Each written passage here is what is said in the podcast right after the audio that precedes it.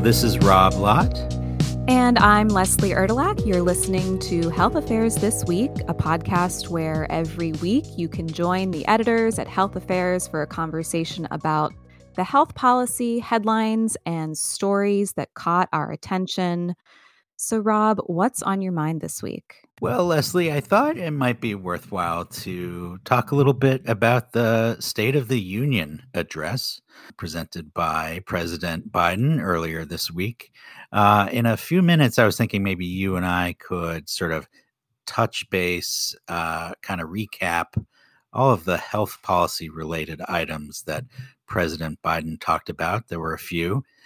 But uh, before we do, I think it might be helpful to, to just remember what the State of the Union address is, or maybe better yet, what it's not, right? The State of the Union address, as much attention as it gets, is not a legislative agenda, really. It's sort of more of an aspirational vision document or sort of high hopes for the for the nation. It's not um, a series of executive orders, although sometimes those come out sort of in conjunction with uh, with what the administration feels it can do and sort of how it's kind of um, rolling out the the timing of its agenda. But really, more than anything else, I think it's sort of a document of the administration's values and what it wants to convey about those values to the American people in this moment in time. And so, what you get is a lot of big promises, fun ideas, maybe sometimes creative new projects that don't always get that much farther beyond um, the address itself into kind of becoming reality. And so uh, I hope that our listeners kind of think of this maybe as more of a, it's sort of a, a non campaign campaign speech in that it's sort of trying to convince the uh, listeners that the president has a plan and now whether or not that plan actually takes effect is a lot more complicated. So Yeah, I think I think you're right. There are things, you know, that we expect every State of the Union speech to cover for the president to come out and kind of appeal for unity and um, you know lay out a vision for the country's policy agenda. You know that's kind of one of those time honored traditions that um, that we see with every state of the union and i think what we saw on tuesday night was was no exception. Um, and toward the end there you know we heard president biden talk about a new unity agenda focused on advancing several bipartisan issues right four policy goals that we can all work on together and it's worth pointing out that in this agenda there's a pretty clear emphasis on health policy. So, yeah, with that in mind, what do you say we recap what the president said about healthcare in the State of the Union? I love it, Leslie. Are you ready? I'm ready. Yeah. All right. I've I counted six. I know we touched base on this, so let's let's, Let's see if we can cover them in the time allotted. Here we go. Item number one for our recap today is going to be COVID. President Biden, of course, started by acknowledging um, the progress that we've seen, the downward trajectory in terms of case counts and deaths.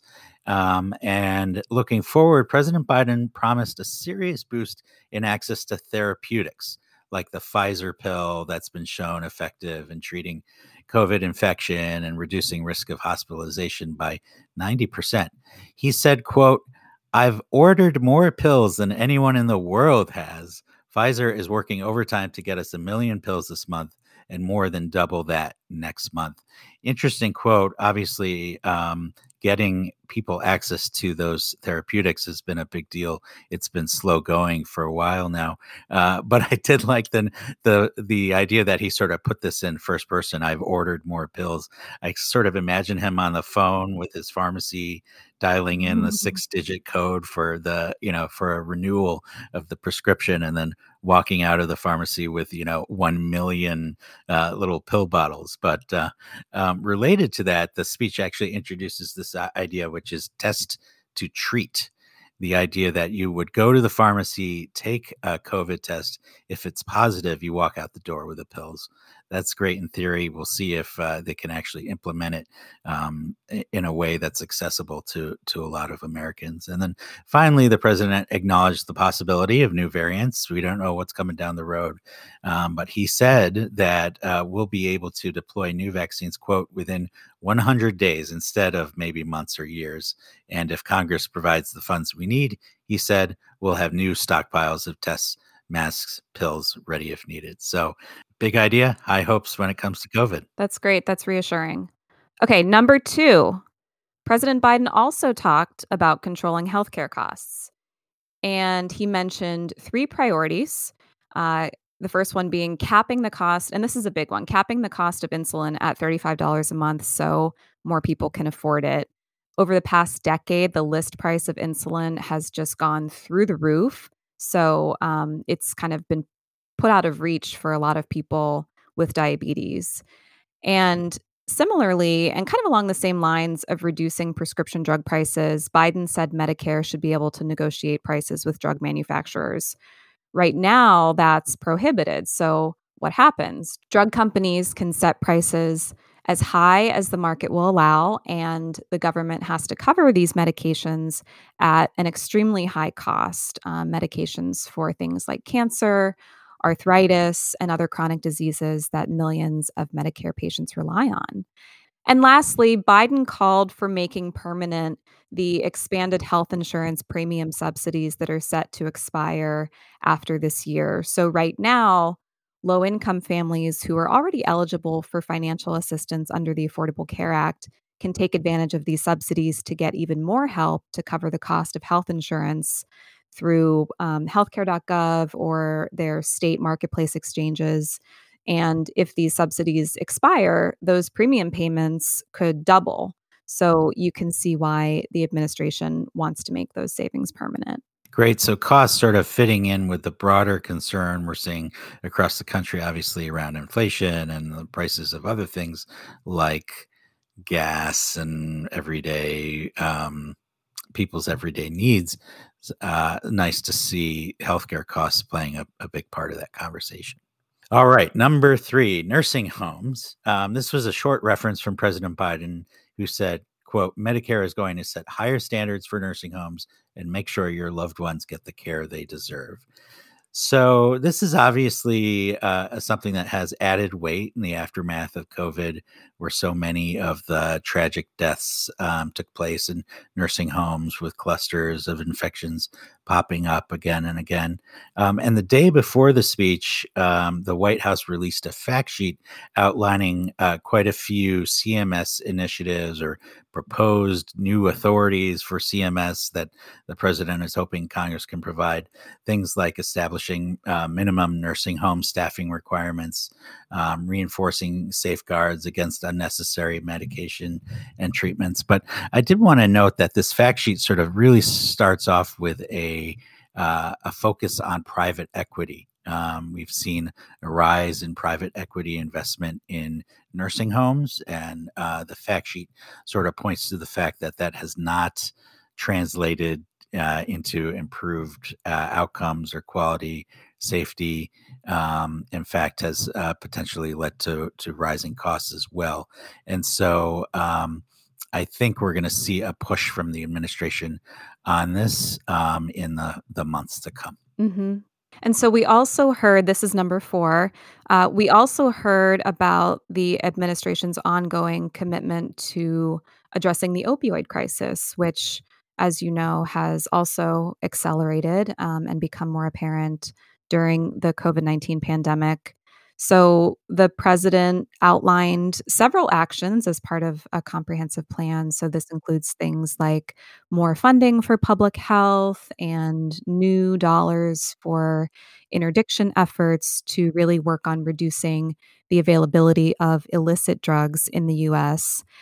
And Biden also wants to work toward universal access for medications to treat opioid use disorder um, drugs like methadone and buprenorphine. These are FDA approved medications. Um, so he's talking about eliminating certain administrative barriers and making, um, again, making permanent um, some of the emergency provisions implemented during the pandemic that gave providers more flexibility in treating people with opioid use disorder. Great, Leslie. Okay, number five. The president alluded to his cancer moonshot. This is um, sort of follow up to something that uh, that got its uh, start in the Obama administration, uh, and then President Biden had a rollout about a month ago, uh, setting a goal to cut cancer death rates by at least 50% over the next 25 years. And then from there, during the State of the Union, the president sort of used that to pivot toward a broader call for Congress to fund um, ARPA H, which uh, stands for Advanced Research Projects Agency for Health. This is kind of built on or patterned on DARPA, the Defense Department's um, projects focused on kind of big innovations, uh, theoretically kind of world changing innovations like the internet and GPS. So the president's proposed creating a similar agency that would have this sort of singular purpose focused on breakthroughs in cancer, Alzheimer's, diabetes, um, major sort of health challenges that we continue to face. Right, great. And last, but certainly not least, um, number six, the State of the Union also focused on mental health and improving the way mental health is understood and um, treated, how it's integrated with other healthcare services. So the president talked about creating this national strategy to address mental health holistically and um, equitably um, by bringing in providers, um, bringing in more providers to the behavioral health space um, and making sure that mental health benefits are covered at the same level as other healthcare benefits. And um, I think if there's one thing in Biden's speech that surprised me or that I didn't expect to come up, it was this idea of holding um, social media platforms accountable and what role do they play in shaping the mental health and well-being of children? I, I think this is the first time that i can really remember that we've heard this administration come out and make a policy statement about social media and to use the state of the union as a forum to do that i think points to these larger issues around consumer protections and the push to explore possible um, regulatory strategies. So that's it. I, I think we did it. nice job, um, Leslie. This is great. I do want to mention there's so many, so many other uh, items on the long, long right. laundry list that is the State of the Union address. Um, veterans health, gun violence, uh, economic investment for families. The list goes on and on. So um, this was really just a few of the the high points, uh, and I'm glad we could we could cover them. Yeah, yeah. Politico, I think, um, called this the speech that mentioned it all. So this was fun, and um, and I think we'll leave it there. Lots of good stuff. Absolutely, listeners. Thanks for tuning in. Please recommend uh, Health Affairs this week to a friend. Subscribe on your favorite podcast platform and check us out next week.